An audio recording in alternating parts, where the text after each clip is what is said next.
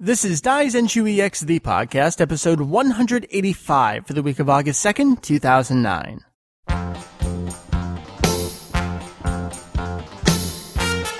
Welcome to Daizenshuu EX, the podcast. an extension of the all-encompassing Dragon Ball fan site. Daizenshuu EX. We cover anything and everything Dragon Ball in hopes of, enlightening, and a little bit of entertaining. there you go, man. Oh, it's so good to have you back with us, Julian. How you doing, man? Well, it's my pleasure to be here, Mike.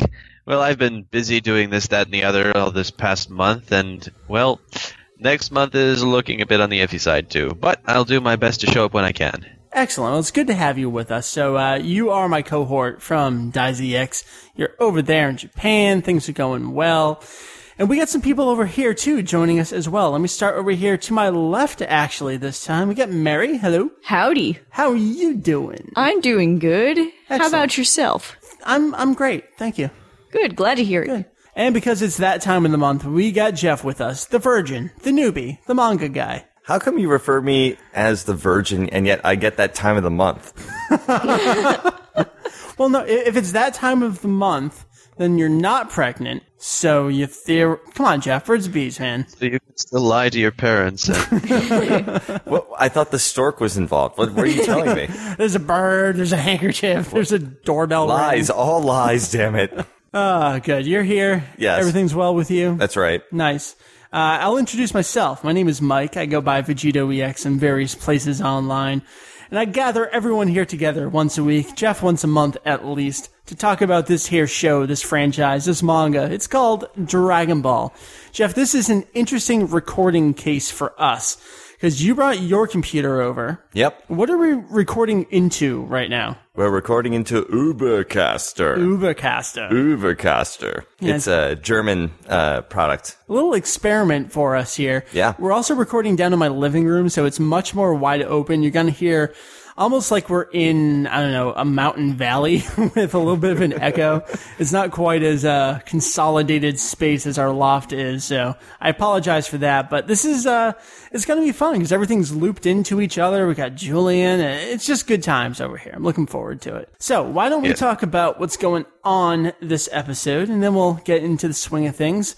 Uh, Otakon was a couple weeks ago. We took a week off. We did a nice big episode last week all about the Dragon Box announcement. I think we have just one or two little follow up things to talk about that in the news. But then there's a bunch of other news, things we're going to catch up on, things that just happened. Jeff, you're here, so it's a manga review of Awesome this time. Sweet. Very excited. So if you guys are tuning in for the first time, what we do on the first episode of every new month, Jeff stops by. We have a whole bunch of us here who have read it before, Julian in Japanese, and what, like a half to three quarters in English? What do you think? yeah, about. I kind of lost track of the Viz English Yeah. version. Started making some Around weird the time that we're at right now, actually, is where things start heading south. But anyway, so there's that. There's Meri, a longtime Dragon Ball fan as well. Yeah, I've read, um, obviously up to this part, and I've read in bits and pieces from this part going forward. Uh, not necessarily the Viz stuff. Right. Good times. And then there's me. You know, I, I of course have read everything. And then there's Jeff, like I said, reading through the manga for the first time ever. We like getting that fresh perspective because it's different. We know what's happening. You always pick up on little things and we go, oh yeah, you're right. That is kind of strange. Like, this is stupid. exactly, that kind of stuff. so good. We'll get to that. Uh, we got your news, we got your manga review, we got some releases, we got some great emails for you this episode. Uh, we're chock full of stuff. So uh, before we hit the news, anyone have any random stuff you want to throw into the mix? Julian, we've barely heard from you over the last couple of weeks. You want to give us just a little update of what's going on with you? Well, finals are over. It's past the end of term, so now it's into summer vacation. And just like the school I was in last year, this one is doing uh, earthquake resistance construction over the summer. So I get to sit doing nothing while there's jackhammering in the background and just planning something else that's going to be going on later this month. Nice. I know, you're looking forward to that. It's going to be a big event for you. Yes, it is, but I am not at liberty to say what it That's is. fine. We'll hear all about it later. Oh, one thing I do want to mention before we get going here. Here's my stuff. We had a, a quasi indirect plug and then an actual plug. Gamasutra put up an article all about um, I think it was Christian Nutt that wrote it about why people like Dragon Quest. And I was just reading it on my own anyway. And I'm scrolling through the article and there's a link to a Nintendo Power Scan. And it's a link over to our forum on Daizenshuu EX with a link to scan from the first Nintendo Power. It's like, oh wow, how'd they find us? Oh, that's so cool. So I went back and re-edited the thread to say, hey, Gamasutra readers, here's the image so you can find it really quick. By the way, Dragon Ball podcast and website. Check it out. So hopefully we grabbed one or two people from over there. And then uh, also shout out to uh, Anime World Order who gave us a nice little plug with regards to Funimation's announcement and uh, the Dragon Box sets. So there you go. All right, Meri, Jeff, you guys want to throw anything in here before we get going? I don't believe I have any stuff. All right. Not cool stuff. All right. Jeff, you good? The stuff speaks for itself. All right, rock and roll. Let's hit the news. Yeah, Dragon Box announcement. There's not a whole lot to say that we didn't already cover last episode. Uh, there were a couple things on Funimation's Twitter that they were saying, oh, we're going to look in to see what dub track or tracks will be on there. So there will be at least one. There's still no word on what exactly it's going to be, what'll be on there. I think that's really it. Meri, have you read or heard anything else? If you haven't read more stuff, I certainly haven't read more stuff. Okay. All right, let's talk about some other stuff. This came out uh, a while ago, but we're just catching up on it. The new PS3 and 360 game Raging Blast, which will be out later this year, is getting a new vocal theme song from none other than Hironobu Kageyama. Very excited to have him back doing a new game theme song. This one's going to be called Progression. There is uh, no word on the CD single release yet, but since the new Wii game is actually getting a CD single release, I think this month we'll hit that up in the releases. Uh, it's probably going to be one for this as well. Another thing here, Viz big delays. We've been talking about this. This finally impacts us and listeners of the show because where we're at in the manga has been delayed for a second time.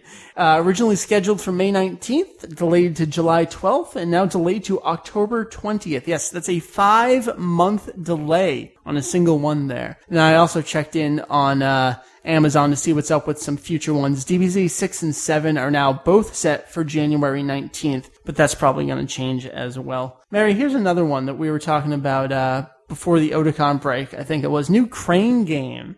You remember seeing This is news pictures? to me. This is new. Oh, you haven't seen this yet? I don't follow news. I hear news for the first time on this show for the most part. I could have sworn I showed you pictures of this. Maybe you did. I remember telling you there's got this this new Crane game that Funimation's doing in conjunction with Toei, and actually our Hamilton uh, AMC has it. Whoa! Yeah, so we're gonna have to go check it out. Uh, Funimation and Namco collaboration, actually. I'm sorry, not Toei. It's going to be at around 780 amusement centers around the country, but that includes movie theaters. Because, like I said, our uh, AMC is going to have it as well. They're already out there now. There's a big press release with a whole bunch of images. You can find that on our homepage. Jeff, are you a big crane game person? You like to put in your two bucks and get a prize? Not at all. Uh, first of all, it's annoying when it's like, you didn't get anything. Try again. You're like, okay, this is like my 15th try. I Right. guess I just suck at this. I've spent thirty dollars. Yeah, I just give my sister the quarters and I tell her to go nuts because she'll do it in like three tries and get me something huge. So she's good at it. I suck. Nice. All right. So the last bit of news we got for you. That's all the little stuff here and there. This is kind of, I don't want to say big news, but this is Daizenshuu EX listening to financial conference calls so you don't have to. I tuned in the other day. You poor baby. yes. I tuned into Navarre's uh, quarter one fiscal 2010 conference call. Uh, as you may know, Navarre is the parent company of Funimation. They bought them out back in 05. So they put out a press release the other day with their first quarter uh, 10 figures. I don't know what you want to call them. Press release with all the info. Of particular note to Dragon Ball fans is the stuff uh, involving Namco Bandai. We're telling you about this, how uh, there's that new agreement where Namco Bandai is exclusively going to be putting out the Dragon Ball games here in the U.S. Atari's totally gone.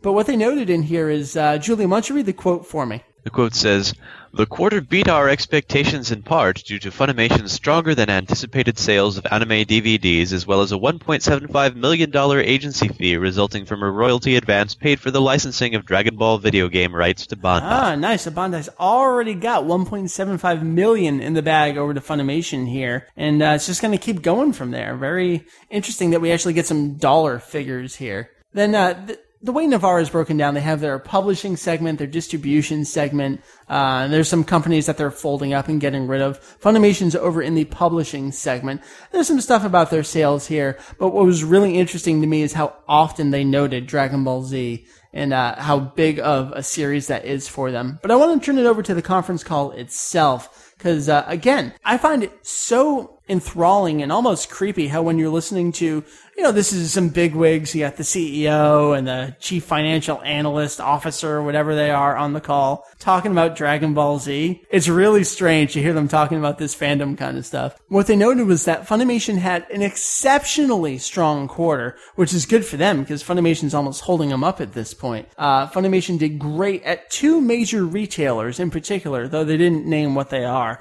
I threw that out on Twitter. I was getting back. Oh, maybe FYE, Walmart, Target, Best Buy? I totally forgot about Best Buy. Yeah, they're carrying those season sets and everything like crazy. Best Buy is probably one of the big ones there. But also uh, noted Afro Samurai 2 being nominated for an Emmy. But it was really DBZ's five-year license extension, which we talked about uh, a while ago, that they were really excited about because that keeps it in the forefront. And what was really great to hear, I was actually considering calling in and asking the question myself, pretending to be a financial analyst. but there was someone, uh, Bob Evans of Craig-Hallum, who asked about this. How long does this go to? It's a five year extension. When did it start? When did it end? So they answered that Funimation uh, has renewed the license through mid 2015. So we know that's going to be the next cutoff period of re-announcing uh, another relicense of it, an extension, or I, I can't imagine they're going to drop it. It's doing so well for them, for Funimation, for Navarre. I have to imagine it's doing well for Toei. So uh, there you go with that. Uh, there's some other interesting stuff there as well if you want to read it. Uh, not quite as related to Dragon Ball, just Funimation top properties and Gen Fukunaga get a raise for the first time, I think it was. So interesting things there. That's the news. Julian, do you have any? I mean, you're over in Japan right now. How much is Funimation and you know their finances affecting you? Is it of any interest to you? Well, I think it's interesting that this whole Dragon Box thing is coming about. I'm, I don't know, maybe kind of looking forward to that once I return to the U.S. But over here, it doesn't really have any bearing on Dragon Ball. It it goes, you know. it just continues on. Jeff, how about from your perspective? Do, do, you care about these inner workings? Is it interesting to hear any little tidbits? What do you think? I'm actually interested because uh, since they always seem to start new box sets whenever yes. they damn well please. Yeah. You always kind of want to see if they're going to have the license to be able to finish that box set. Yeah, yeah. Oh, Meri, you have a great example of not finishing box sets due to licensing arrangements. Oh, um, you mean like Sailor Moon? I was thinking Jem. Oh, yeah, right, right, right, Yeah, I don't have the last season because uh, I think Rhino lost the rights and I think Sony has it now or something crazy like that. And there's like no chance in hell they're ever gonna put it out. Right, right. Although I might be wrong. I mean, it's been like probably a year since I've looked into the subject. Maybe Oh, I should enough. check it out. Cause great, now you've made me miss Jem and I'm gonna watch it and subject you to the songs. You know, we never really stopped to think, oh yeah, Funimation has to relicense the show. They're not always going to have it. They could lose it. It's probably not likely, but you know, It's just not likely right now, anyway. Yeah, they, Yeah. They, they, I, I mean, according to the report, they're just getting way too much money from them as it stands. Funimation owns the domestic anime industry right now. We've talked about this, how they're the disruption in Japan. They're the one causing the, the change in business practices. Mm-hmm. And it's got to be for the better at this point. That's really the news. Uh, some interesting stuff. We got full coverage of it all over on the homepage of the website if you're interested. So with that done, let's turn it over to that manga review. So here we are, volume 29 of the manga. First up, let's break it down for you. It's chapters 338 through 349. That is the original Tankobon number 29. Alright, if you're doing the Kanzenban, as you may be over in Japan, or if you've picked them up along the way, this is going to be midway through Kanzenban number 23, and then the first third of number 24. If you're over in the US and you're following along with Viz, it's going to be DBZ graphic novel number 13.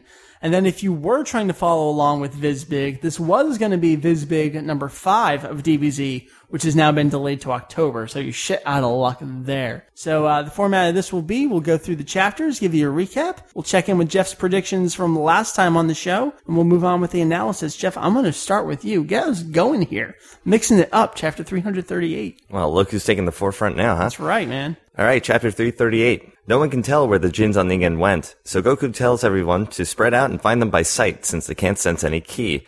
Gohan is sent to take care of Yajirobe, who's alive but flailing around in the ocean. As everyone looks around, the two Jinzo Ningen begin to wreak havoc. One headbutts a guy and the other stops a car and grabs the driver's neck so hard that it squishes nearly off to the side. Ew. Yamcha hears a scream and heads off in that direction.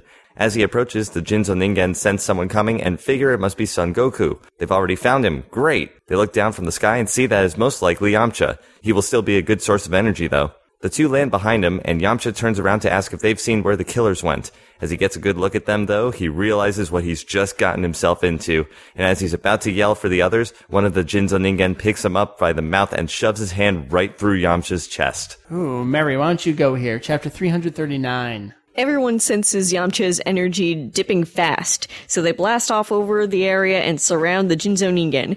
As Yamcha is tossed to the ground, Goku yells for Kuririn to grab him and bring him back to the others and the Senzu. Piccolo initiates contact with the Jinzo Ningen, who are surprised to find that everyone knows that they are artificial humans.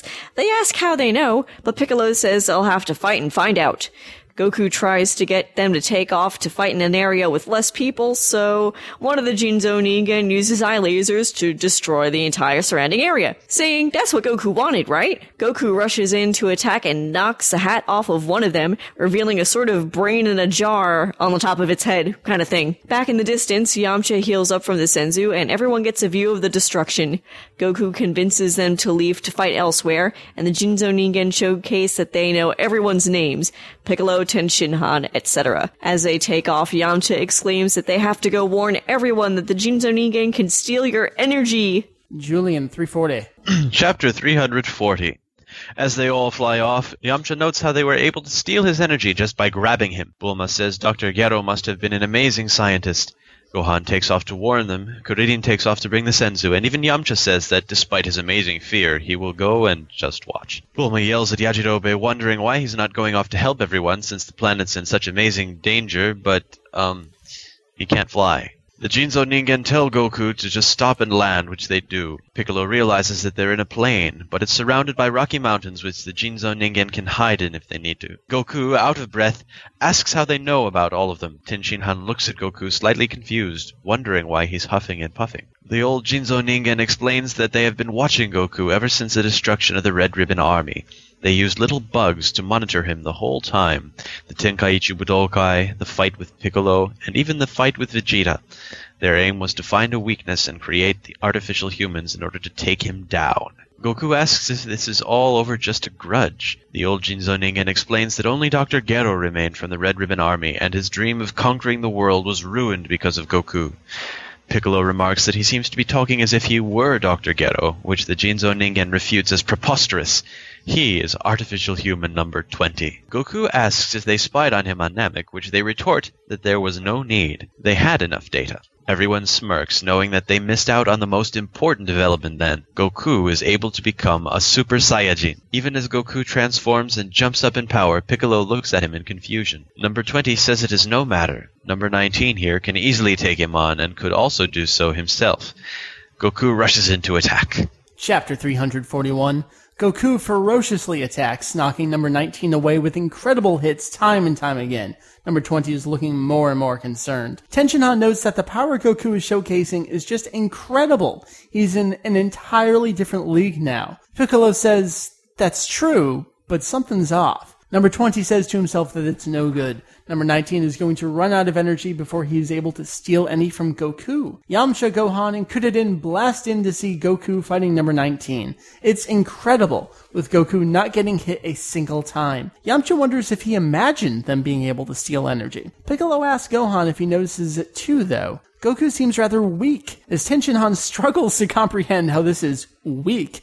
Piccolo says that Goku should be much stronger than this. Is it that they're stealing his energy? Number 19 gets up, looking like it doesn't even matter that he's getting thrashed. Goku fires a Kamehameha down at it, and this is what he's been waiting for. Number 19 absorbs the blast through his palm. As Goku struggles to catch his breath up in the air, everyone warns him about the energy stealing. Number 20 says that number 19 is now at full strength. Gohan gasps as number 19 rushes back in. Chapter 342. Number 19 bursts back in and slams Goku around a bit. Goku is about to fire another Kamehameha, but Piccolo screams for him to stop since it will just be absorbed. Goku keeps huffing and puffing until finally he grabs his chest in pain. Gohan knew it. It's the heart virus. Wasn't the medicine Trunks brought supposed to fix this? Kuririn tosses over a senzu to Goku, but it doesn't do anything. Number 19 keeps attacking and Goku can barely do anything with his body hurting so much. Gohan says his dad never took the medicine since he's been fine the whole time. He was supposed to take it at the first sign of symptoms. Goku then gets knocked out of Super Saiyan and number 19 rushes in to grab him by the neck. Everyone blasts in to stop him, but number 20 jumps in the way. Piccolo attacks, but gets shot through the chest and hits the ground. As number 19 begins to drain Goku's energy, he is kicked in the face off to the side. Everyone turns to find Vegeta standing there, claiming that he will be the one to defeat Kakarot. Meri 343. Piccolo senses it's Vegeta and gets up. He was faking defeat the whole time and was planning on jumping in after the distraction. Vegeta says he's been watching the whole time. Goku knew it was his heart and yet turned into a Super Saiyan anyway and strained himself. Vegeta literally kicks Goku over to Piccolo and tells him to bring him home and give him his medicine. Yamcha takes off with Goku and will also take some medicine since it may be contagious. Number 20 tells number 19 not to bother taking off after them since it may be fun to deal with the rest of them first. Everyone wonders if it isn't going to just turn out like the boy from the future warned them of. Goku's got the heart disease, and they're all just going to be killed by the Jinzo Ningen. Piccolo says their own future may have been changed, though. Number 19 asks if he can take on Vegeta, which number 20 allows. He'll take out the rest of them afterward. Vegeta calmly notes that he will have to be aware of the palms, which absorb energy. Number 19 says they already know of all of his techniques. Vegeta continues, though, saying that they seemed surprised when Kakarot became a Super Saiyan. The Saiyan cannot be reduced to numbers.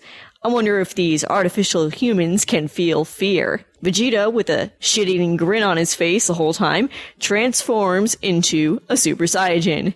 As everyone watches in wonder slash fear, Kuririn remarks that he thought they needed a pure heart to transform. Vegeta retorts that his heart is pure pure evil. He pushed himself to his limits, and when he hit the wall, he just lost it and transformed into a Super Saiyan. Number 19 rushes in to attack and hits Vegeta right in the face. Vegeta, pushed back slightly, turns his head back around and smiles. When he transforms, everything gets heightened. They're lucky if they can't feel pain. With two kicks and a punch, number 19 is down, and Vegeta slowly walks over to him. Number 20 is quite concerned at this point. Julian 344. Chapter 344. Number 19 tries to get up and attack, but Vegeta handily knocks him away each time. When Vegeta lands by the crater he created from the massive hit, 19 jumps up and grabs Vegeta's two wrists. He is going to steal energy like this and will never let go. Vegeta seems fine with this, though, and props his legs up against number 19's face. He pushes and pushes until he breaks away from 19, complete with both of number 19's hands. It's game over now. Number 19 begins to run away as Vegeta hovers up into the air. Vegeta tells number 20 to wait his turn. He'll be next. Vegeta fires his new Big Bang attack down at number 19, and when the smoke clears, all that remains is number 19's head rolling to the side. Number 20 says that they did indeed miscalculate, but they still won't be able to win. Chapter 345. Vegeta transforms back to normal and tells number 20 he lost a lot of energy. Why doesn't he come in and beat him now? Number 20 seems to have something up his sleeve. He bursts off into the distance, hiding among the rocks. And since he has no ki, no one will be able to easily find him. Vegeta screams for a senzu and recovers back to full health. It was a good bluff. Vegeta needed to see for sure if and how they stole energy. He turns back into a Super Saiyan and blasts off to go find number 20. Piccolo thinks Vegeta may even be stronger than Goku now. Vegeta calls for number 20 to come out and decides to just blast the area to flush him out, even with everyone else there since they're helping to look. Number 20 rushes out and absorbs the blast and quickly rushes away again. He notices everyone looking for him and figures he will absorb all of their energy and then finally take on Vegeta. Jeff. Number 20 decides to go after Piccolo first. He sneaks up and begins to suck up his energy, but Piccolo is able to telepathically contact Gohan, who rushes in and smacks number 20 away. Everyone else senses what's going on, so they all surround number 20. Kuririn tosses Piccolo a Senzu, who gets back to full power and takes off his cape. He's ready to fight. He tells Vegeta to stay out of the way, and while number 20 deliberates how he's going to handle the situation, Piccolo is already attacking the hell out of him before he can respond. Number 20 gets off the ground unable to comprehend how this is possible. Meanwhile, two familiar looking feet enter the frame and look down upon the island from before. It's Trunks. He's come back to help everyone, but they don't seem to be here. He doesn't have enough power in his time machine to go back any further and then still get home, so he'll have to make the best of it. He senses some fighting off in the distance and takes off to investigate. Bulma, the baby Trunks and Yajirobe are flying off in Bulma's car. Yajirobe is holding the baby. They see the boy from the future fly past them so they can assume they're heading in the right direction. As Piccolo continues attacking, even cutting off one of number 20's hands, Trunks arrives on the prior scene of fighting to find number 19's head and wonders which Jinzo Ningen they're fighting. Meri, 347. Trunks reiterates that something's wrong, but sees an explosion off in the distance and heads that way. He says that wasn't a Jinzo Ningen he recognized. Are there three of them? Back at the scene, number 20 is still struggling to figure out how they made such a gross miscalculation about everyone. They all seem to be quite happy about their situation now. Vegeta tells Piccolo to finish him off, and as the evil old Piccolo Daimao that he is, he's quite happy to do so. But then Trunks shows up and Piccolo spits out his name in surprise, which in turn makes Vegeta realize who the hell that kid actually is. By this point, number 20 knows he needs to get the hell out of there, back to the lab specifically. Trunks asks if this is the guy that they are fighting, clearly not recognizing him as one of the Jinzo Ningen from his future timeline. Bulma, Baby Trunks, and Yajirobe are coming in for a landing as everyone tries to figure out if their timeline has changed so much that the Jinzo Ningen are different now. Number 20 takes the distraction as an opportunity and fires a blast at the airship but not before announcing that they're all dead because now number 17 and 18 are coming for them. As the smoke clears, Trunks has saved his mom and his baby self, while Vegeta's busy trying to figure out where number 20 went. Trunks flies up in front of Vegeta and asks why he didn't save his wife and child. Vegeta smirks, saying he didn't really care about them, and blasts off. Trunks just kinda stands in shock. Bulma notes that the Jinzo Ningen that was there looked a lot like the Dr. Gero she had seen in her books before. Did he turn himself into a Jinzo Ningen? Julian, 348. Chapter 348. Bulma confirms that the guy was Dr. Gero. Her dad and other scientists said he was crazy, but a genius. Vegeta gets a little upset that they were seemingly lied to, but Trunks says things must have all turned out differently because he interfered with the past. He describes numbers 17 and 18 as a young guy with long black hair and a bandana around his neck, and number 18 is a girl. A pretty girl, no less. Both of them have hooped earrings and cold stares. Piccolo asks if they drain energy from their hands like the others, but Trunks says no, they have infinite energy. Vegeta asks Bulma where the lab is. She says they heard it was in the mountains in a cave somewhere up by North City. Piccolo says they should go destroy them before they have a chance to attack, but Vegeta wants to go and do it all on his own. Trunks tells them that they're wildly us- underestimating them and should wait for Goku to get back to health, but Vegeta just blasts off on his own. Trunks takes after him saying he's not going to let his dad die again. Bulma wonders what he meant, so Piccolo lets the cat out of the bag. He's Trunks, the same kid Bulma's holding right now. Bulma's pretty happy that their kid grows up to be such a handsome young man. He's a pretty scary looking baby. Piccolo and the others all take off while Gohan brings Bulma and the baby back home. Number 20, that is Dr. Gero, is rushing back to the lab but sees Vegeta and some other guy flying off past him in that same direction. At first he thinks it's a coincidence but figures that woman in the ship was probably Dr. Brief's daughter Bulma, so she would have recognized him and might know the general location of the lab. It'll be tough to find though, so he should still be able to get there first and wake up number 17 and number 18. Trunks thinks back to what his mom said about Vegeta having some good in him and can't see this at all. He didn't even try to save Bulma and his baby self. Vegeta finds it interesting that he's following him, so he bursts off into Super Saiyajin mode and watches Trunks do the same. All right, last chapter here, 349. Everyone arrives in the general area and agree to raise their ki if they find the cave so everyone will know where to go. Vegeta asks why Trunks is still following him. He doesn't intend to stop 17 and 18 from activating, does he? Will he fight him to do so? Trunks reiterates that Vegeta is underestimating them, but Vegeta says that should make him want to fight them even more. Dr. Gero sees that they're all searching the area, but he's already there. He rushes into the cave, but Krillin spots him. As Krillin calls the others, Dr. Gero smirks and shuts the cave door behind him. Inside, there are a couple of pods set up around the laboratory. One seems open, and another two are closed with 17 and 18 written on them. Dr. Gero hopes the problem with them is fixed and activates number 17. Number 17 gets out and greets him as Dr. Gero-sama. So he's pleased that they're under control. Apparently, he put so much effort into their energy supplies that he couldn't control them before, and they wouldn't accept orders. He then activates number 18, who gets out, exchanges glances with number 17, looks over to Dr. Gero, and specifically what's in his hand, and greets him appropriately as well. As there is pounding on the door, Dr. Gero explains to them that Son Goku's friends are outside, and they are to kill them all. In the blink of an eye, however, number 17 snatches the device from Dr. Gero's hand. It's an emergency shutdown device for the two of them, which he crushes in his hand. Outside, as Piccolo is ready to blast the door down, they hear from behind the door Dr. Gero yelling at number 17 and number 18. They are awake. So now that we have finished this volume, Jeff, I would love to check in with your predictions from last time. Oh dear God. And these were funny because we came to the conclusion that as we do more and more manga reviews of awesomeness, you have less and less in the way of predictions to make. That's right. And we also further decided that you like this because it's less easy to call what's going to happen. Toriyama's keeping you on your toes at this point. Exactly. I think there was plenty of stuff that I could not have predicted. If you see what, what happens in this volume, I don't think. No, you never would have seen it coming. I, no, I don't think anybody would have seen any of this coming. Exactly. What you did say was that immediately these two beings are going to cause some destruction in the city. Sure enough, yeah. Cause some destruction in the city, destroyed a major portion of it. Plenty, sure. Good. And you said it's going to be rather hard to get them out of the city. Now, this is very interesting because I loved, well, at the time we didn't know who it was, but Dr. Gero's response where he just destroys an area and he's like, well, that's what you wanted, right? There's no people here. Such a shitty response. I It really that. is.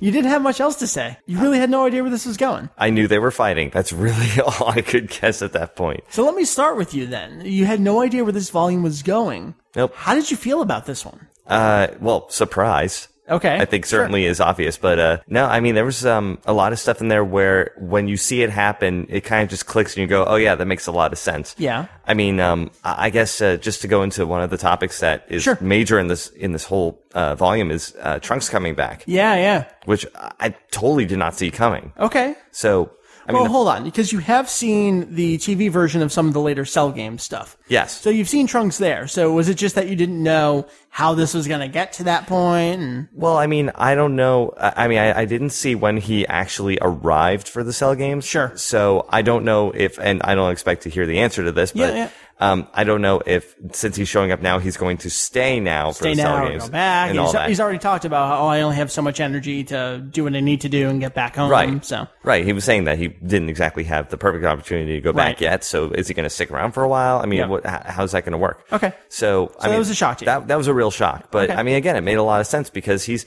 I, I think it was great that, I mean, completely unexpected that he shows up and looks at the uh, Jinzo Ningen and goes, uh, who are those that's guys? not right. yeah. Like that was like, oh crap. yeah. That's awesome. Well, that, that was one of my points. Trunks showing up again. You liked it? Yeah. Oh yeah, I did. I definitely did because uh, I, I think um, I, I mean I don't know if there's much of a reason for him to show up, but at the same time, him being there really did uh, provide some good moments in the volume. I thought. All right, let me turn over to Meri real quick then. Trunks returns. Yes, I I loved it, like of this? course, and also because it adds, um, you know, more elements of surprise in that Piccolo finally lets the cat out of the bag, Yeah, yeah. and we get some um, Trunks! really awkward moments between Vegeta and Trunks, which is Well, pretty let's talk cool. about that. There's some really good stuff in there. The moment I want to bring up is uh, Trunks having to save himself because Vegeta doesn't jump in. Jeff, you had some comments previously about Vegeta being a badass and does he really care about Bulma and his baby self? What's he gonna do? I think this is the kind of scene you were either I don't know if you were hoping for it or expecting it or so that particular scene. How'd you feel about that one? Yeah, that was. Uh, I, I I- I'll agree with Meri. I think there was a good moment of awkwardness in Yeah. just that whole transaction. I guess I don't know. It it was kind of weird for me. I guess I don't know. I, I you know I didn't really pay too much attention to that whole thing because I was still trying to get over. Wait a minute, Yajirobe didn't know anything about the kid, or like who? wait, who knows and who doesn't know? I'm Right, I'm right. confused. So yeah, I was sort of reeling from that. But yeah, uh, I thought it was kind of funny how uh, Trunks had this exchange with Vegeta, and they're just like, well, Vegeta kind of figured it out. Well, yeah, when Piccolo blurted it out, that's when he figured it all out. And it's interesting that, all right, shock immediately, but then he just gets pissy with him. He's like, ah, you're following me. What do you think you're gonna do? It's not even compassion for my son. It's just, you little bitch. You're Yeah. nothing. Yeah, he he just doesn't care. Yeah. That's that's the Vegeta I know and love. Okay, sure. This volume, I think, was ripe with exposition. So, Julian, let me ask you. We've come off of uh, the Frieza arc, which, you know, we had some exposition here and there, you know, the history with the Saiyajin and all that stuff, but it basically devolved into Frieza and Goku punching each other for like three volumes. And now we're coming off of Trunks, and we have a time skip three years ahead. There's all sorts of stuff going on. How do you feel about it kind of mixing it up again with lots of action and lots of explanation at the same time? It's good, although I feel like Toriyama liberally borrowed from the Terminator. yeah, yeah. So the the Jinzo Ningen are Skynet and Trunks, Kyle Reese and John Connor, and the good guys are just in there to mix it up. Right, Nice. right. So now that Trunks is back, and you know, oh, those are the wrong Jinzo Ningen, we're starting to see some of the results of the time travel. Before it was just, oh, I'm going to warn you about the future, but now things seem to be messed up, at least according to Trunks. How do you feel about that? I mean, there's so many different kinds of time travel. There's the Back to the Future style, there's the Terminator style. Now we've got the Dragon Ball style as well. Meri, let me pull it over to you because I know you enjoy this story arc. Do you like where Toriyama is starting to go with explaining a little bit now about the time travel and how it works? I think so, just because we get these um, effects that we didn't expect to see, because Trunks did come and warn everybody about the heart disease, and it happened anyway. Right. And uh, the Jinzo Ningen, and yet they destroyed a city, so they're kind of helpless there. Right. So it's almost like Trunks showing up for the first time was, I don't want to say useless, Right, but true. they weren't really able to stop anything, so it was kind of a, a nice twist on it. they were prepared in a power sense, Yeah. but not Not prepared enough, yeah. Yeah. Let's flash forward a little bit then, uh, ignoring the heart disease. I do want to come back to that. But uh, Jeff, you and I and Meri, we watched the scene from the TV version as well, where Vegeta finally becomes a Super Saiyajin. That was expanded upon in the TV version a little bit with him out in space and trying to train and stuff. All right, so here we are: Goku. Then we saw Trunks. Now we have Vegeta. We are up to three characters that can turn Super Saiyan. Jeff, let me start with you. How do you feel about this? Is it getting too crowded now? Is it making sense? Do you buy his explanation, pure evil? Didn't that joke come up once before? We've talked about that before, yeah. Yeah, because I know someone else was like, "Yeah, I have a heart of pure evil, so I can do such and such." I, I was probably alluding to this. yeah, but it, did, it it didn't show up in the manga before. Like some characters saying they had pure evil, so they could do some special thing, like writing uh, uh Kinto'un or Oh yeah, we had that as well. You had to have a pure heart in order to ride the cloud, and there was Akkuman who uh, would uh, find the evil in your heart and destroy you from within. But Goku or whoever didn't have anything in him, and right. so so maybe you're right. They have touched upon this a little bit. Yeah, like I read the joke and went, um,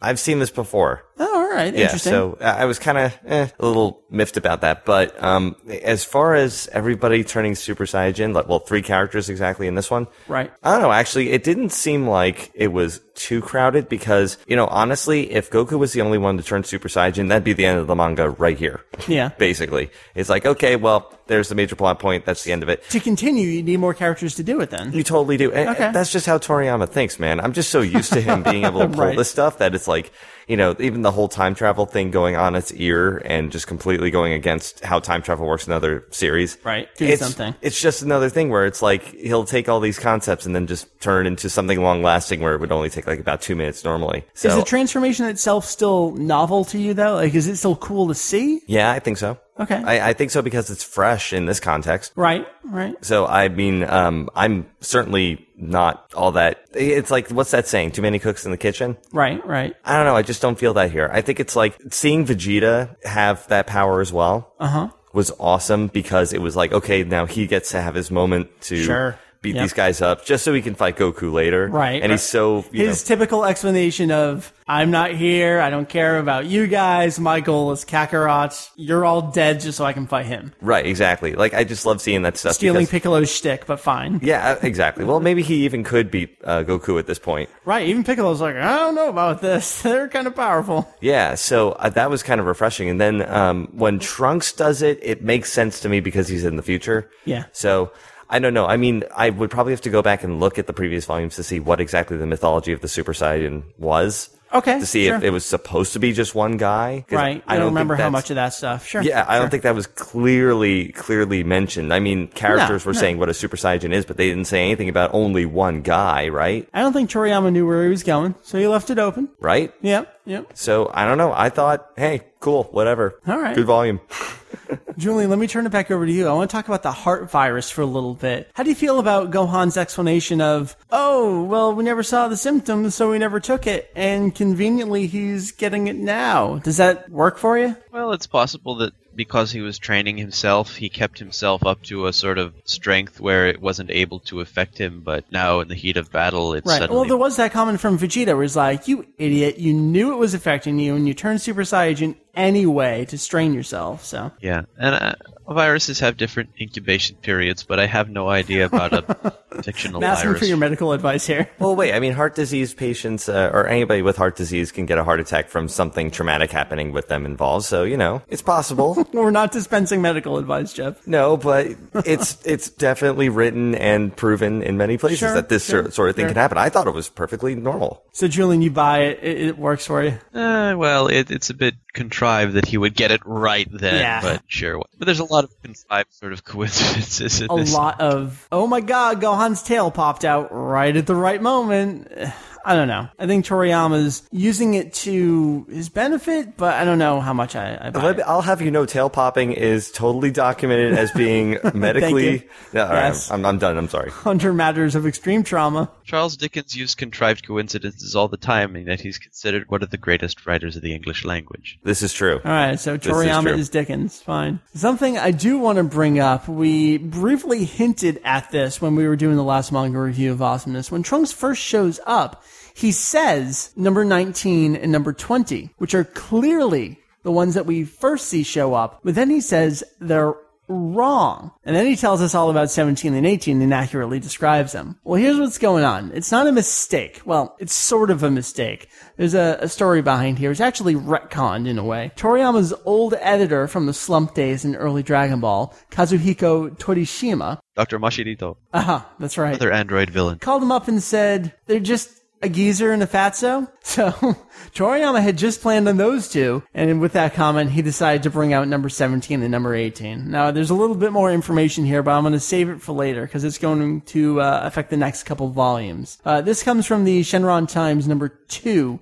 with uh, Daizenshuu number two. It was in there, and Herms translated a lot of that stuff over on our forum, so you can read up uh, about that. Well, that kind of explains away that little, I don't want to say mistake, because Toriyama had originally intended on just number 19 and number 20. So remember, let me ask you, now that we know the backstory on this, how would you feel about an entire story arc of just number 19 and number 20? I'd be bored. I I mean, I'd be curious to know where Toriyama wanted to take it, but yeah, they're not very fun to look at. well, yeah, and knowing where the rest of the saga goes. Right. Do you think these uh, old acquaintances made the right call? I have to say so. I'm with you. I think people like hip looking kids instead of a fatso and an old geezer. Well, even he had some comments on the kids too, but we'll talk about that with next volume. I think that's pretty interesting. Uh, Meri, I want to stick with you for a little bit. We talked briefly about Vegeta's transformation scene uh, being a little more dragged out. There's a lot of stuff in the TV version that was dragged out a little more. Maybe Goku in the number 19 fight. How'd Right. you feel coming back to the manga version? Here? It was great. I, I really enjoyed this very, very short fight in the manga. I remember watching these episodes originally on fan subs,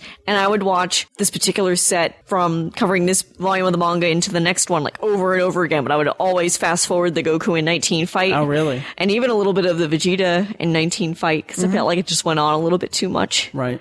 And the manga obviously didn't have that issue. No, goes right through it. It's good stuff. Speaking of Vegeta in 19, we are introduced to a new signature attack. Very exciting here. It's been a while. Super Vegeta no Big Bang attack. So now we are naming attacks in straight up English from Vegeta here. Will not be the last time that we have it. Jeff, let me ask you. We've seen the Kamehameha. Yes. We got the Big Bang attack thrown in here now. It's it's a blast. Were you interested? Rolling the eyes in the back of my head. Was it a cool setup? I mean, did you feel anything from it? No, Nothing. no, not at all. Uh, too little, too late. Okay. Vegeta needed something sooner. I, you know what? I would have needed some consistency when it came to that because uh, there was like a good couple of volumes where it was new attack, new attack, new attack, and we were covering it. especially early Dragon Ball with the Right. Tenkaichi Budokai. Oh my god! Yeah, Yeah, yeah. there were so many that we were covering then, and it's been nothing for volumes. I well, mean, Vegeta in particular, the only thing we ever saw was the Gyatkaho with uh, the Kamehameha battle Mm-hmm. uh, when he first came to Earth. He went the entire Frieza arc with like nothing. Right. He's in the ground for a volume or so, and here he, he's getting a new attack. No, Mm, Yeah, nothing. That's fine. It's fine. Just wanted to know. Julie, let me go back to you. Uh, I don't have a whole lot else in terms of uh, general notes about the volume itself, stories, or anything you want to bring up. Anything stick out to you? Do you even enjoy it? Oh, I, I enjoy it, and I think it's interesting in a way how blatant the um, plot revision is. yeah, that's true. Um, and you know, I, I think it, it's a fun it's a fun ride where you don't really know where it's going. I mean, it's it's kind of contrived, and there are some things that are obviously, ooh, let's throw this in. But eh, you know, I think it's fun. I agree. It, it does kind of seem Dr. Gero pops out and says, "Oh no, but wait for 17 and 18." No, he's got some more behind him. I don't know. I don't know. That was kind of hidden a bit though, because of Trunks looking down and saying, "Those aren't the guys I was talking about." So you think he covered it up well enough? I kind of thought so. I mean, uh, just the way that, that, you know, it's, it's funny because, um, if the original intent was just to be with the old man, the, ge- uh, no, wait, the, what was it, the fat guy, fat and, the guy geezer? and the geezer, Yeah, if yeah. it was supposed to be that, then Trunks coming back being like a written part of the story, that Uh-huh. part really wasn't covered up then. but, um, but him coming back just to say those aren't the guys like that kind of, I think that's a really cool moment. You know, It's a- that it's a great distracts it. frame too. The, the shot of his feet. You're Yeah. like, what's that? Oh my God, it's Trunks. There he is. yeah, like that was, that was a good intro. I don't know. Maybe, maybe it was, uh, pandering to the fans a little bit, but. Right. Yeah, I, I still Meri, was it pandering to you? How do you feel about that? Feet are hot. Feet are hot. I like his boots. They're pretty. It works. Meri, how about you? Do you have anything else about this volume? I mean, we already talked to you. You don't care too much for uh, the TV version, but it moved along fast. Is it enjoyable to you? Yeah, because it is so compact compared to what I remember from the show. So it was nice, easy to get through. Is it good on series. its own merits? Yeah, I think so. Just because it's very different, um, you know, this whole fighting robots thing. I mean, I know we did that with the Red Ribbon Army, but this Yeah. is a whole new thing with the whole energy It's the Red Ribbon absorption thing. again. That's new with the palms and all that. That's a very different tactic. Like, no, don't shoot energy at it. Yeah, that's cool. So that's a little bit different. Nice to bring that back. And we get Trunks back. So, yay. So Julian enjoyed it. You enjoyed it. Jeff, how about you? Let me get your actual opinion on the volume. Did you really enjoy this one or no? Um, or just middle of the road? I can't engage you. Well, uh, yeah, I think it's because my opinion is probably just meh at Okay. this volume. I guess uh, it- it's it's got some nice things Yeah. in it. Yeah, I'll agree with Julian that there were some things that just sort of seemed a little coincidental or just kind of written in to get the story going. But uh, it wasn't so much to the point that I would write off the entire volume. Okay. So, uh, in fact, there's uh, there's actually stuff that I kind of wanted to pick out because I'm seeing a lot of stuff as I'm flipping through it. Yeah, yeah. What you got? The original character designs for 17 and 18 Uh huh. they are ugly. I don't know if anyone else is looking at the same panels I am, but honestly, it's like the eyes are way too big on 18. Oh, when they first get out of the. Uh, Yeah. box. Oh no, their eyes are going to be huge. Oy. I, I, I think so. I think. I thought their eyes were very slanty and cold, but then sometimes they get big too. Yeah, I think sometimes they're really big.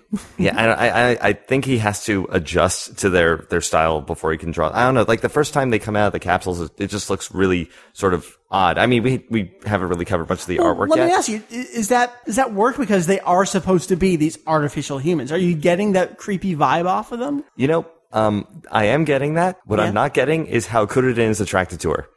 we'll get there. I am kind of jumping ahead. Yeah. But no, but I, I just thought that some of the character designs later on just was a little eh, not it, not up to par, I guess. I mean, it is making sense because they are androids technically or Yeah. Jinzo Ningen, but I mean, it's like Cyborgs. right. We'll get to that. But it still just seems like okay, they're they're kind of like kids for these newer Well, androids. Trunks did describe them as pretty young, so Yeah, I, well, if you take a look at the history of how they would introduce these new characters or new enemies, I guess you could say, Uh-huh. it's like freaky one, human one, freaky one, human one, freaky one, human one. Yeah, yeah, So I mean, it's like it's like Vegeta, Piccolo, going down the line of like human, android, human, alien, human, whatever. something else. So it's like Fat Well, Man and go. Geezer to That this. guy and Geezer, young kids. It makes sense. Okay. But yeah, I just wasn't keen to how they were illustrated. The other thing that I wanted to bring up Sure. was the I beam that one? levels a city. yeah. And Hey, they're pretty strong, man. They were formed for the specific purpose of killing Son Goku. Right. And so, so, blow up a city. did they fire it at him ever? Or were they just pointing their hands at him and trying to steal his energy? Cause let's see. You, you got to admit, for the amount of energy they're putting into this, they don't really seem to be that interested in just killing Goku outright. Is yeah. that what you're getting I, at? that, yeah. it's, they, they have this like freaking ridiculous I beam power that levels a city. You're They telling me they're so never going to fire it? like, let's play a game. I, just, Get, uh, yeah, that that was like I I just got thrown off there. Like I, it was starting good, and When then you're a was thrown villain, you're, you're required to be cocky because if you're not, you know, then you're too effective. They're they're they're they're Jinzo Ningen. They're cyborgs. They they they shouldn't have that. They should they should be. Ah, well, he is actually Dr. Gero, though. He converted himself into a Jinzo Ningen. His brain is in a glass case on top of his head. Jeff, would you put your brain in a robot human body? Um, I'll say no. So I guess I'm not in any right to say that he wouldn't fire an I beam attack at the person that he should be killing immediately when he really should be. But He should have put it in a robot shark. I put it something better. oh yeah, robot shark. I like that. Holy crap! nice, nice. All right. Does anyone have any? Uh, I didn't say what I thought about it. This is one of those volumes where, as I'm reading it, I'm really, really enjoying it. But then in retrospect, I'm like, I don't know how I feel about it. I know it's very strange. I have these weird up and down relationships with uh, particular volumes and arcs. It's the Red Ribbon Army. I'm telling you, they just they just don't sit Just well. anything involving them, yeah, I didn't do this so much. Yep, yep. You're feeling what I felt. All right, sure. What I want to turn it over to then is uh, we started doing this with the last volume. You know, I love our buddies over at Kanzentai. I love where Dragon Ball is right now in terms of fandom and websites. Nothing like it was 10 years ago when we're all high school kids like, fuck you, man, I'm a better website maintainer than you. Now we're all working together and holding hands and dancing. Good times. Kumbaya. That's right.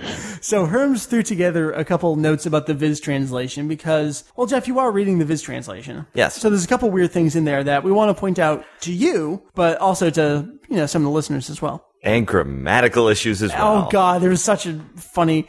Your can you pull it up while I'm talking about some Yeah, of this yeah, other it, stuff? You remember where it was? Yes. It's like on the second to last page. All right, Julian, why don't you tell me about the first one here? This is uh, something to do with the Jinzo Ningen and how they, I don't know, identify characters. What's up here? Yes. So uh, the first part that Herms mentions is that when Yamcha is coming and the androids think it's Goku, number 19 says Son Goku, and in the text balloon it's written in katakana rather than kanji. Now, Herms notes that number 8 did the same thing back in the Red Ribbon arc, and he's not exactly sure what the significance is, but he has a few ideas, like robots, computers, or other machines usually shown talking in katakana, which I think is kind of the same thing as using a sort of like digital clock font Yeah, definitely. for robots right. in uh, English, as well as because katakana is much sharper and squarer than hiragana and so feels more mechanical. And uh, 8 and 19 don't do this in general, perhaps because they're more advanced, but maybe them doing it for Goku is a nod to this. And alternatively, in a manga, when people hear a word they're not familiar with, they often repeat it in katakana because they don't know what the kanji is. Right. Oh, like when number set 20 says Super Saiyajin in response because he doesn't know what What that that is. Yeah. is. Right. Of course, super is written out in katakana rather than kanji with katakana furigana like it normally is. Of course, supa being just a transliteration of super, that's kind of debatable. Um, he also thinks it might be similar to the way that children often speak in hiragana. The same way that Boo does because they don't know kanji. Uh, my personal feeling is that it could be the robotic thing especially if you note the robot that uh, Goku has fly him to where Muscle Tower is. It Right, speaks right. pretty much like that. I've determined right now that that was my favorite character in the manga ever. Forget a pool; It was that robot. It's just like, where do you want to go? Over there. Well, go there. It's kind of far, All right. Anyway, please continue. Just remembering that but great moment. um, I think I think it. I think the most logical explanation is either that he doesn't know what the kanji is, or that the way that it's programmed in is through the pronunciation, like katakana. Right. Especially old computers didn't really have the technology to convert uh, phonetic input into kanji, so they just had it as hira- as uh, katakana. oh, gotcha. So I think that seems to be the most logical explanation. They do that with phones too, where my phone has a feature where basically it announces to you who's calling if you choose to turn that feature on. Uh-huh. So when you put somebody's name in your address book, you put in the kanji and then underneath it you put in the pronunciation, which is in katakana. Ah, okay. Neat. Yeah, so I, I think that's probably an artifact of the way that machines are programmed. Why don't we move on to the next one here? I'm going to keep with you here because it's a little bit of uh, Japanese difference between terms. It has to do with uh, the way Goku speaks to 19 and 20. It's his threat to number 19 and 20 before they fight is Bukoashteyaru, which means basically, I'll break you. no. Sorry, except without without the South American accent. Right. Um, Viz has this as I'll tear you to pieces, which Herms thinks is okay, but maybe it kind of masks the meaning a little bit. But he says this instead of Bukoroshteyaru, which is I'll kill you, presumably because they're mechanical and all, although I think that's kind of out of character for Goku as well. Right, knowing the difference and adjusting his speech pattern to it, yeah. So just to break down the uh, grammar of this, uh, break is koasu, or koashite in the let's see, continuative form. It's kind of hard to explain without going into in depth into Sure. Japanese grammar. And yaru is a is a suffix that lit, it's it's kind of the same thing as ageru, except it has a nuance of being so doing something for the other's sake, but like that will obviously negatively impact the other person. So koashite yaru, I will break you. Okay, and and the bu plus the double consonant at the beginning makes it um, stronger in affect. So, for example, koashiteyaru is I'll break you, but bu koashiteyaru is I will break you. Got to pull it in again. Herms goes on a little bit, and he has something about the way 17 uh, speaks to Gero.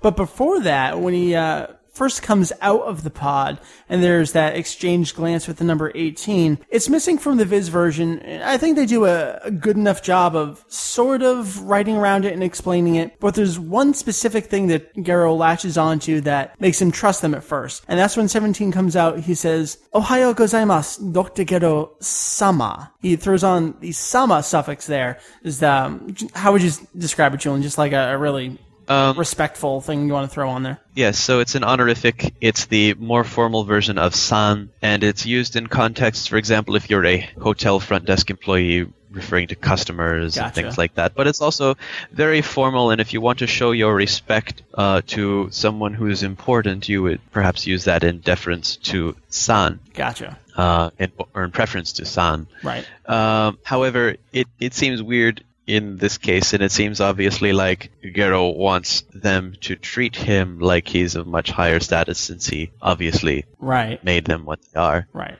Um, And that's the whole point here is that they come out and say and he's like, all right, you're fixed. All right, let me get number 18 out here. he also says Ohayo gozaimasu, which is the formal version. And so he's obviously being very polite. So Gero thinks because they're being so polite, they're fixed. Right. Which is obviously a fallacy given how we saw Frieza, but uh, true enough, true enough. Well, why don't we continue here? Because 17, uh, his speech pattern does change after, you know, kind of grabs the remote and destroys stuff here. Yes, so after he rebels, he calls Gero a kusojiji, which is a crap geezer or a dirty old man, and it's the same insult Paikuhan uses to break through Janemba's barrier against King Enmai in movie 12, as well as the most common name that Sanji uses for Zeff in One Piece. Right. So he's just being a little bastard here.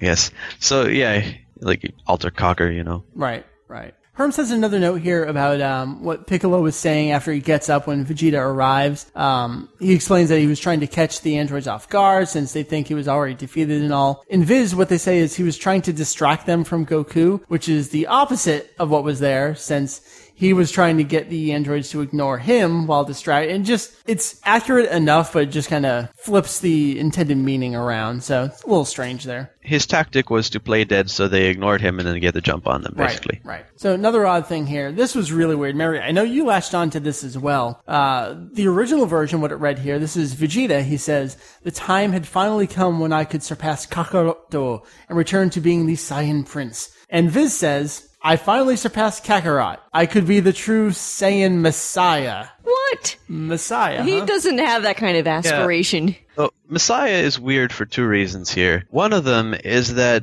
uh, Oji Prince is pretty unmistakable for Kyuseishu Messiah. Right. Right. The other thing is that it's weird because, as far as I know, Viz doesn't really use the term Messiah later on, where it's applied to Mr. Satan. Right. It's, I don't know. What, what do you think they were doing with this? Are they just trying to really sell it? I have no idea. Very strange. All right, let me move on. There's another weird translation issue here. When Trunks arrives, his explanation of the time machine has changed a little bit. What the original version read was, uh, what's more, the time machine isn't perfect, so it may be slightly off again. And in Visit says, and I can't risk even the slightest inaccuracy. So what he's explaining is why there's the risk is that his time machine isn't perfect. That that part gets left out. Uh, the original line implies that Trunks' time machine has dropped him off slightly you know, the wrong time. Is he too late, too early? He doesn't even know what's going on, which may be intended as an explanation for why Trunks shows up so late. So they just leave out a little bit of information there about, you know, it's not so precise, which is why he showed up a little after the uh, conflict started when he probably intended to get there before it and maybe help out in the fight. Julie, why don't you take the last one here? We've had a lot of very strange Viz chapter title renamings almost. Lots of song nods here and there. What's up with this one? Yes, well, this is title for Dragon Ball Chapter 4, 347 or DBZ 153 is A Sound of Thunder. Uh, and actually, um, so the original title was uh, much more mundane here. It was simply Trunks' Suspicion, which indeed he does have some suspicion in this right. chapter. um, but A Sound of Thunder is a reference to a short story by Ray Bradbury. Uh, this is about how very small changes in the past can have big repercussions in the future. So um, Oh, yeah, it- it's the butterfly effect. Yes, yes. Well, the, specifically, the time travelers in the story accidentally step on a single butterfly, Right, right. That's where and from. this is parodied in the Simpsons episode where it ends, I think, with donuts raining down from the sky or something like that. So that's that. Those were uh, some weird issues. Oh, Jeff, you have the uh, grammatical typo issue here. This is from the second printing of this, by the way. Would you like to read it for me? Your will not make us sleep again. Yeah, the you are contraction of your. That's right. I think they tried to go for two different things at the same time. You are not going to make sleep again, and Right. you will not. And Right. They just decided to mix them up because they couldn't decide. I love how it's in the second printing too. That means Yeah, right. it's stayed in Couldn't there. No catch one read it. it. Couldn't catch after the first one. No, That's sneaky. That's great. All right, so I think that actually concludes our manga review of Awesomeness this time. But before we finish it off for reals, Jeff, Oh no. I'm holding the next volume in my hand. Great. We have finished it off. Vegeta's Super Saiyan, 17 and 18 have just been awoken in the lab. Gero is, uh, flipping out a little bit. He doesn't know what's going on. Everyone's outside. Goku's got a disease. Where are we going, man? Next volume. All right. I got a really easy one to start off with. Sure, sure. Garo's dead. Gero's dead. All right. Yeah, easily. um, everybody's gonna fight 17 and 18, basically.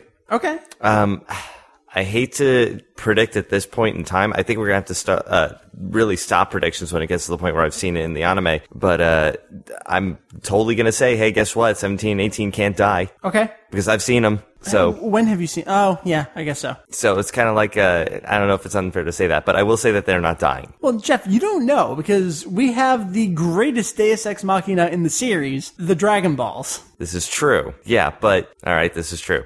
Well, I'm still gonna say they're not dying. Okay.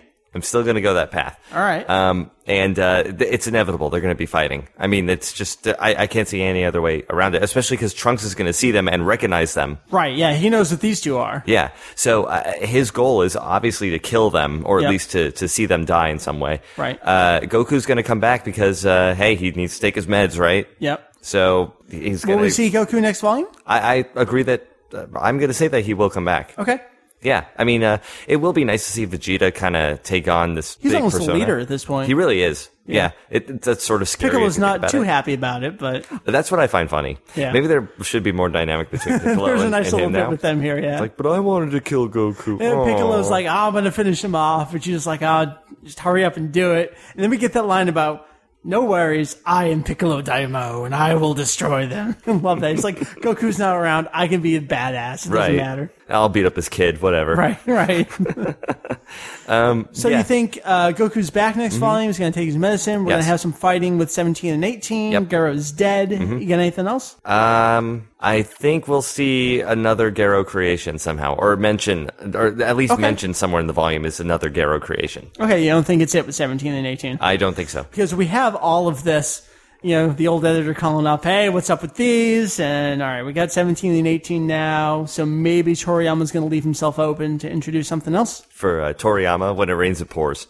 okay, sure, leave it open. Yep. All right, that's good, Jeff. Well, thank you for your predictions; those were enthralling. Yep. I was glad we were able to pull a little more out of you this time. Do you think it's because you know we're going with the new story arc, so you can kind of go along with it? You can read a little more into it once we get going. Half that and half knowing what comes up much later. Okay. All right. So, with the manga review of Awesomeness done, let's just take it on over to some releases. Julian, start us over in Japan on August 4th, so just a couple days from now. Yes, August 4th. Tuesday, the TV version anime comics Dragon Ball Z Majin Buu Fukatsuhen, Volume 2. This is part of the redundantly redundant anime comic series from Shueisha. It's 730 yen and it's available from the usual subjects. Ah, Interested. dear. Interested? Have you picked up any? Do you own a single volume of it? I picked up one a long time ago and I think I eventually sold it. I was gonna say I at least I was, got I was just curious and yeah, I was curious and then I decided I didn't want, All need right. it anymore. Uh, Meri, why don't you tell me what is up next on August 18th? All right, we've got Viz Big, Dragon Ball 5. No, we don't. Not Z, the original Oh, Dragon Ball. Dragon Ball 5. Yeah. Sorry, I missed the Z. It covers the original Tankobon. oh, Meri, come on. Tankobon. There we go. Numbers 13 through 15.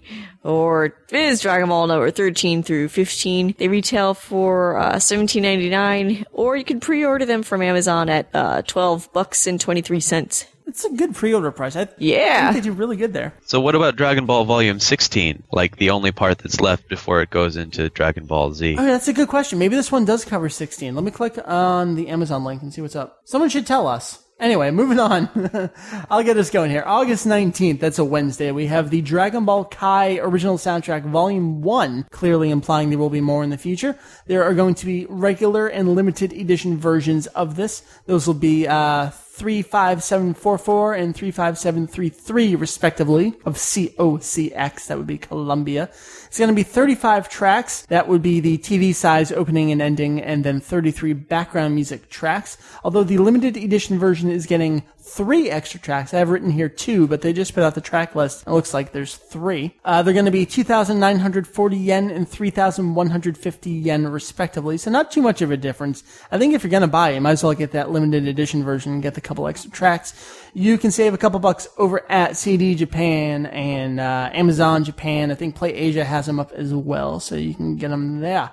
Jeff, why don't you tell me what's coming out on August 26th? So on that Wednesday, August 26th, we have the Power of Dreamer CD single. This is with Hiroki Takahashi. It is the vocal theme song to Tenkaichi Daboken, which is for the Wii. Daiboken. Daiboken? Daiboken. Daiboken. There you go. For the Wii. Yes. It's got the code of LACM 4647 and uh, MSRP of 1200 yen, uh, but it looks like you can pre-order for 1143 yen at CD Japan. Yepers, that would be the performer of Makafushigi Adventure, the original opening theme to Dragon Ball. So it's cool to see him resurfacing. The game just came out uh, over in Japan. I think it was July 23rd.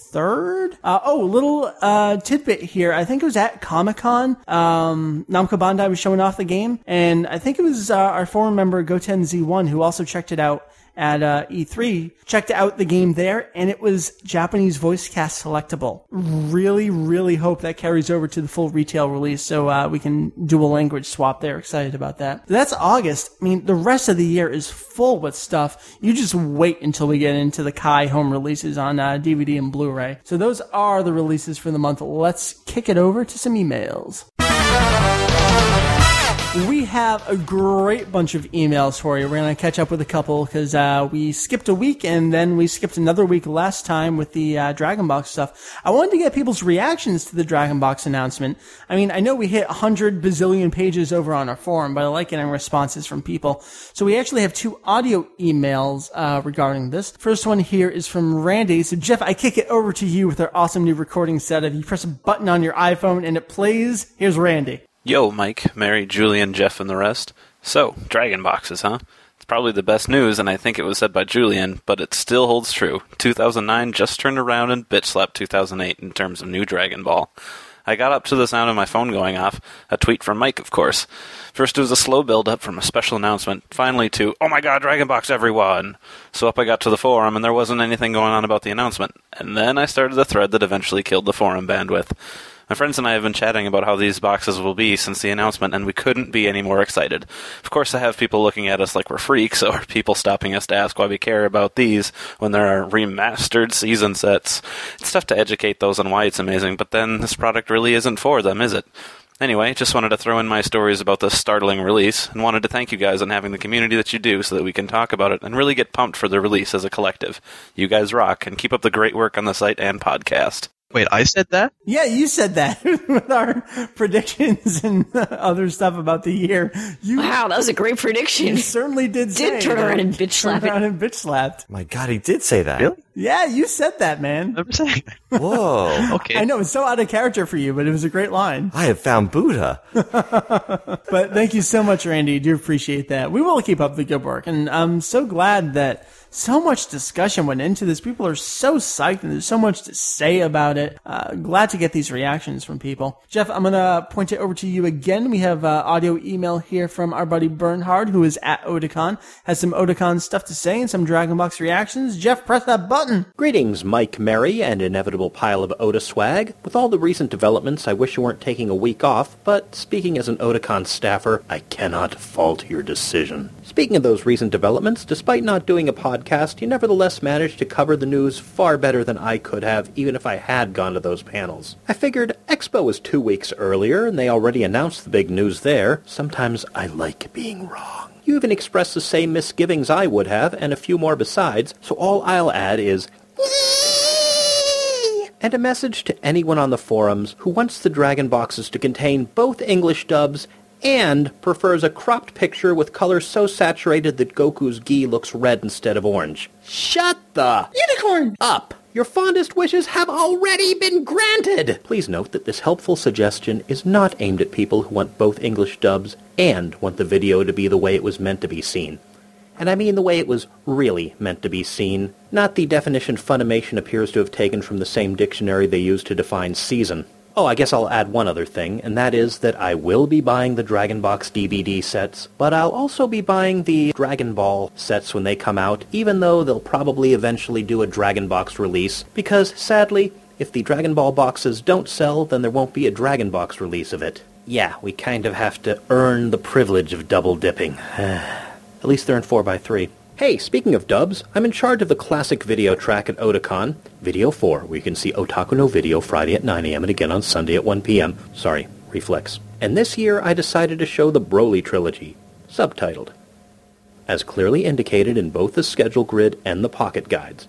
You may be able to guess where this is going. I've had people request we switch to the dub before, not so much this year since we've raised the screens, but this was practically militant. I had one guy who argued that we should show it the way the majority wanted it to be shown, or, or words to that effect. I actually had to pull out the program guide and the schedule and point out the S in brackets, explaining that video room staff must follow the instructions of the schedule. No need to tell them that those instructions originated with me. And that seemed to do the trick. I'm pretty sure this was the same guy who later asked me how to say, do you speak English and Japanese, and write it down for him, which I did. Otakon staffers are courteous to members, to a point. By the way, I wanted to give a shout out to the great Saiyaman cosplayers. Mike, Meri, was that you? If so, I was the guy in the vest. Actually, if not, I was still the guy in the vest. Lastly, Chodaboo! tinyurl.com slash C-H-O-D-A-B-U-U. In other words, slash Chodaboo. Chodaboo! I have no idea what that link was. Not looking at it. Meri, were we cosplaying? We were not, alas. All right, so you're still the guy in the vest. the comment I, I want to latch onto here was the we have to pay for the privilege of double dipping. That is so true with Dragon Ball releases here in this country. Any other reactions to Bernhard's email? Oh, the, the Just the part about the um play it dubbed. the person play it the way the majority wants to see it. Oh. Yeah, really? Did you go person to person in that room and take a vote?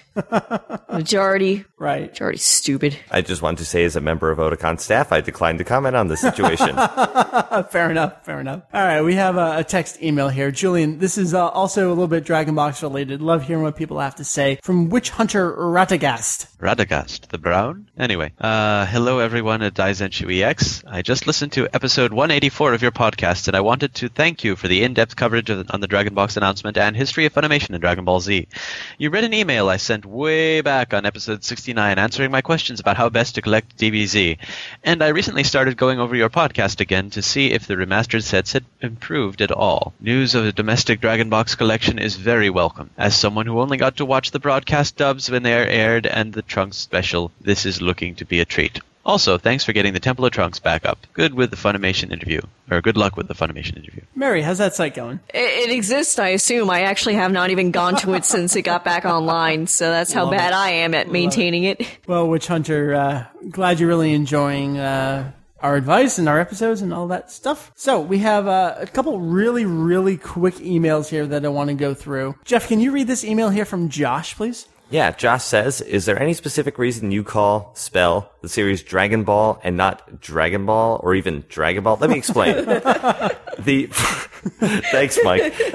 The first Dragon Ball has a capital D and B with no space in the middle. The second Dragon Ball has capital D and B with a space in the middle. And the last one is just capital D, no space. He further says, I'm not sure if you've discussed this before, but I'm still really curious what the reason is. Okay, my reasoning for this is I'm trying to get the best of all worlds. I see it a lot of places with no space. I see a lot of places uh, spaced apart with a capital B. So what I do is I smush them together and make the B capital, just like the B in my last name. No random reason. And Meri, I actually told you this story.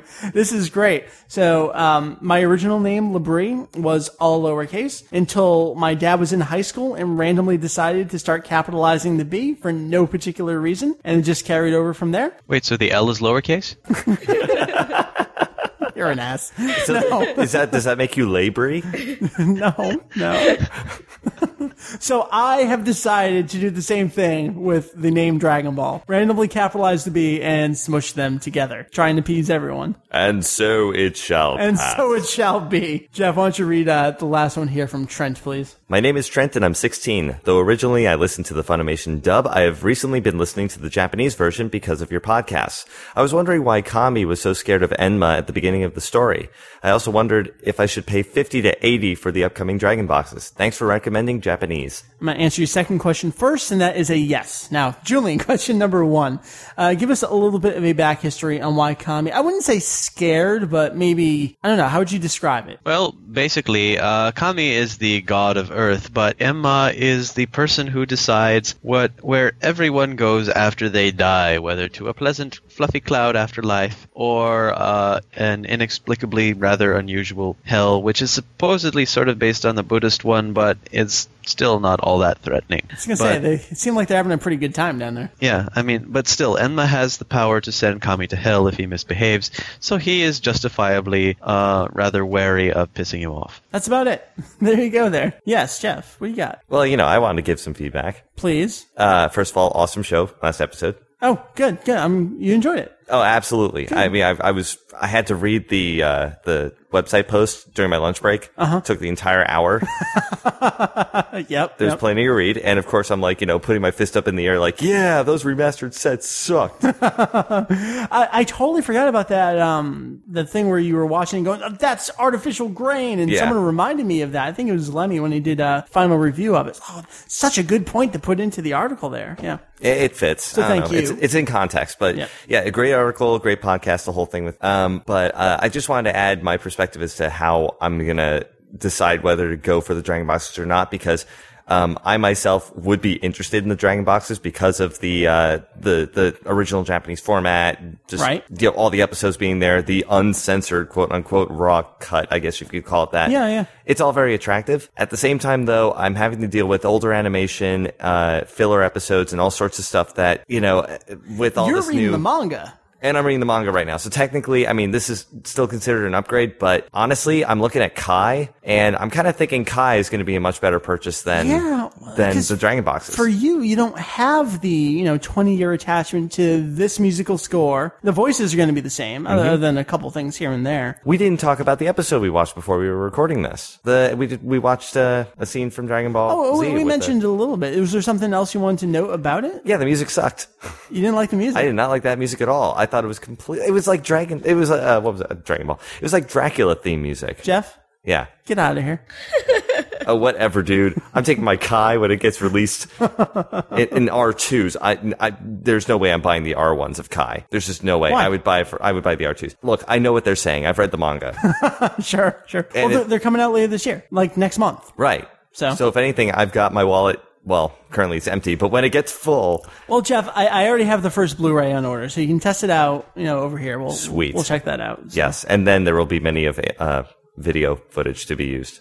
I don't know. If, if I'm going to do any videos, it's going to be with the DVD Dragon Box footage. I'm not going with Kai. Oh yeah, yeah. Not even a question. I can, t- you know, from your perspective, I can see that, I especially mean, after more doing footage for one, right. Well, that's true, and I don't have to deal with their redrawn shit. Yeah, but the redrawn shit doesn't look that bad. I mean, ah, It'd be easier to argue- mask stuff with Kai if we were doing a video that required that sort of thing. Ah, Depending on the type of video, I would use Kai if it was Alright. very technical, um, you know, with a lot of effects. We're kind of going off on a tangent. yeah, a little bit, a little bit. But yeah, I was just gonna say that that kind of from my perspective, there's that debate between the Dragon Boxes or Kai because I would love to have uh, a, a part of the series that is affordable. I mean, certainly eighty bucks for that many episodes is great. Yeah, yeah. So that's very attractive, but at the same time, Kai looks really good. Jeff, you go straight to Kai. You are missing out on Gohan and the Robot, Princess Snake, Goku training with some Oni down in hell. You are missing out on the stories of a lifetime. Bulma and the crabs. Bulma and the crap. Well, we haven't gotten that far yet, but that'll probably be cut. Is that stuff in the manga? No.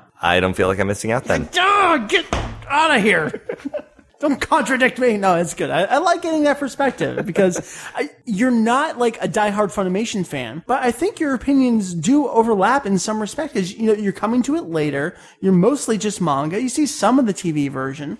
Yeah. I think the manga holds up a lot better than the TV version does. I mean. I admit I love the TV version. It doesn't look modern. The manga still kind of holds up. If I were a lot younger, if this were like 10 years ago, I Uh-huh. totally would have been spooging over seeing like, you know, the original Sure. uh, show.